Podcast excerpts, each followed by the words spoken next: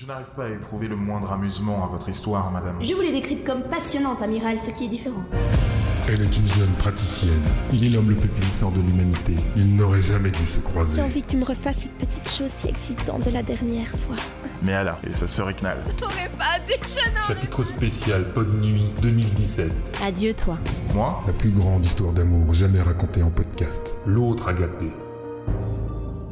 Vraiment, je vous assure, je n'aime pas la chair, c'est ainsi. Pas même les jeunes garçons Précédemment, dans Red Universe.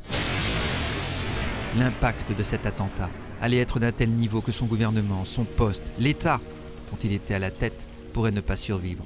Maintenir une pression minimum sur la société de Materwan, quelque chose d'angoissant qui justifiait l'état d'exception. C'est pas ça, pas ce carnage. Il s'autorisa donc un ultime oubli avec celle étendue là.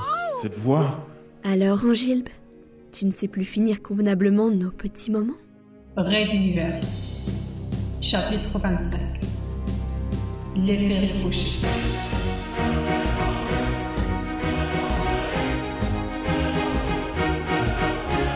Épisode 7. Pophéus cligna des yeux, incapable de réagir. Les yeux mi-clos, la capitaine Fakir l'observait en retour, une expression de gêne remplaçant progressivement l'extase. L'entrée de son intimité se resserrait et de petits mouvements involontaires des hanches montraient que le corps commençait à le rejeter. Hum, Fakir, je. Ce n'est pas elle. Il retira sa main, sans doute un peu trop vite, déclenchant un fugitif spasme de douleur sur le visage de la jeune femme. Excusez-moi, capitaine, je dois. euh, rester là. marmonna-t-il en s'enfuyant littéralement. Ce n'est qu'en claquant la porte du salon privé qu'il se rendit compte de sa nudité, fort heureusement. Seul le majordome se trouvait dans les trois passages attenant à ses quartiers de la chancellerie. Il fit signe à Pophéus qu'il revenait immédiatement avec une tenue adéquate pour le maître des lieux. Que s'est-il passé, Calande La fraîcheur de ce couloir ne faisait qu'amplifier la désagréable sensation de se sentir ainsi dans la plus pauvre des conditions humaines. Il chercha la chaleur de ses bras sur son torse, son sexe baveux pendouillant lamentablement sous un vieil abdomen ridé et enrobé de graisse. Faire quelques pas ne s'avéra pas une meilleure idée. Dans la lumière crue du jour, un des larges miroirs lui renvoya l'image d'un quinquagénaire sur la faim. Il voyait des cuisses ridiculement maigres, une posture qui se voûtait et des cernes creusées par trop d'exercice qui n'était plus de son âge. Un frisson lui parcourut l'échine. Mais qu'attend cet idiot de majordome? Des doigts apparurent soudain sur son épaule, suivis d'une fine main féminine. Il la voyait dans le reflet de la glace, la sentait explorer lentement sa peau. Une seconde main se glissa à l'opposé sur sa hanche droite. Des seins et un ventre plat et chaud se levèrent enfin contre lui, alors que l'image du visage bien connu de Calandroré se montra à sa gauche. Tu te sens mieux comme cela? Calande N- Non, j'hallucine. Oui, peut-être. La paume sur sa droite descendit le long de son bassin et d'un tour de main précis emprisonna les testicules. Le regard gourmand de la jeune femme fit place à autre chose. Et si je serrais, cela donnerait quoi, mon amour? Rien, puisque je ne suis qu'une illusion, n'est-ce pas? Un violent pincement remonta de son entrejambe, quelque chose de douloureusement tangible. C'était impossible. Elle est morte. J'ai vu les restes de son corps.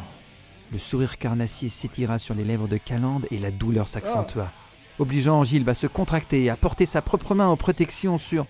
sur du vide. Rien, rien ne touchait son sexe. Viens, déclara simplement la jeune femme dont l'expression devenait singulièrement inquiétante. Dans le miroir, il la suivit, elle l'entraînait par les testicules vers la grande baie vitrée derrière eux. La souffrance qu'il ressentait l'empêchait de résister. Ou était-il choqué de sa présence ici et maintenant? Pourquoi lui faisait-elle du mal? Il observa cette entrejambe que rien sauf la douleur et le miroir ne semblaient distinguer. regarde-moi Ordonna-t-elle sèchement, serrant si fort qu'il ne put retenir un cri. Ah De la sueur lui pointait sur le front malgré le froid ambiant. Ses mains ne rencontraient rien, ses yeux ne percevaient rien, et pourtant elle était bien là. Une pression soudaine sur son torse le plaça de profil à la fenêtre, et il put confirmer d'un coup d'œil au miroir qu'elle se tenait bien face à lui, nue également. Elle y croisa son regard, la pointe de ses seins le frôlant comme pour que son toucher atteste la vision du reflet. Mais elle ne le lâchait pas. Je n'ai jamais compris ce que je te trouvais, Angilbe. Tu es repoussant, vieux et faible. Je te déteste. Le sais-tu? Moi? Tu me. La pression augmenta, lui arrachant un nouveau cri. Ne me réponds pas Ouvre la fenêtre Lui cracha-t-elle au visage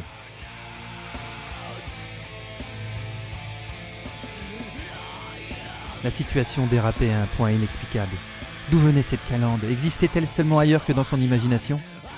La douleur montait, difficilement supportable. Ses testicules viraient sans doute au bleu, mais il ne pouvait le confirmer. Angilbe n'arrivait pas à se libérer de ce regard de serpent qui l'envoûtait tout en lui prodiguant une souffrance abrutissante. Devant son incrédulité, Calande fit glisser sa main libre de la nuque à ses seins, puis à ses hanches, puis à son pubis, puis se caressait-elle réellement devant lui? Sa bouche, son expression soudain trouble et sa respiration plus rapide l'indiquaient.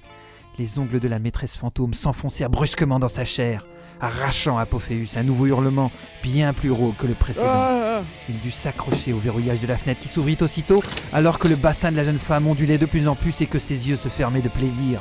Calande, arrête ça. Arrête ça. Ah Hurla-t-il. Simultanément, elle se cambra la tête en arrière, compressant encore plus l'entrejambe d'Angilbe. Celui-ci tomba à la renverse sous la douleur, le buste pendant désormais en dehors du bâtiment. Les sons de la rue montaient de plusieurs étages plus bas, tandis qu'on entendait au loin les puissants moteurs d'un quelconque cargo spatial s'arracher à l'atmosphère de la planète. Les yeux embués de larmes, il regarda le lointain reflet de la jeune femme. Seul le sommet de son magnifique dos apparut dans le miroir. La pression sur ses testicules se relâchait un peu, alors que celle qu'il aimait se redressait lentement à mesure qu'elle reprenait son souffle. Une brise glacée lécha sa peau nue, ondulant le reliquat de chevelure grise qui parsemait l'arrière de son crâne.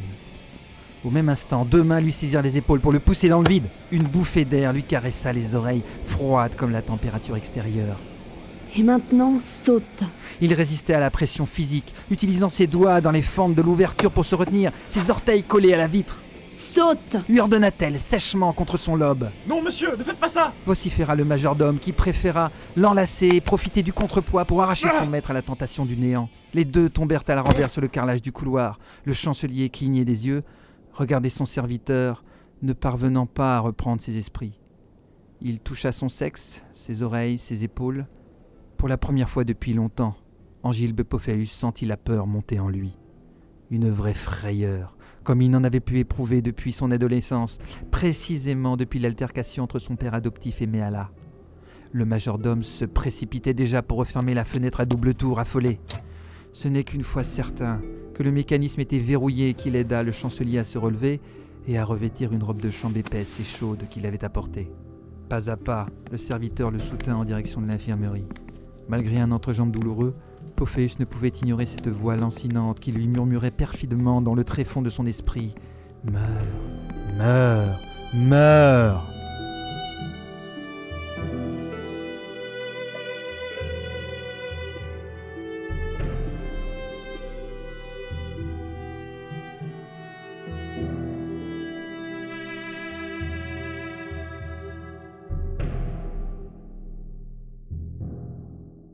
Red Universe. À suivre. Retrouvez les musiques originales, les chapitres complets et les livres numériques de la saga sur reduniverse.fr.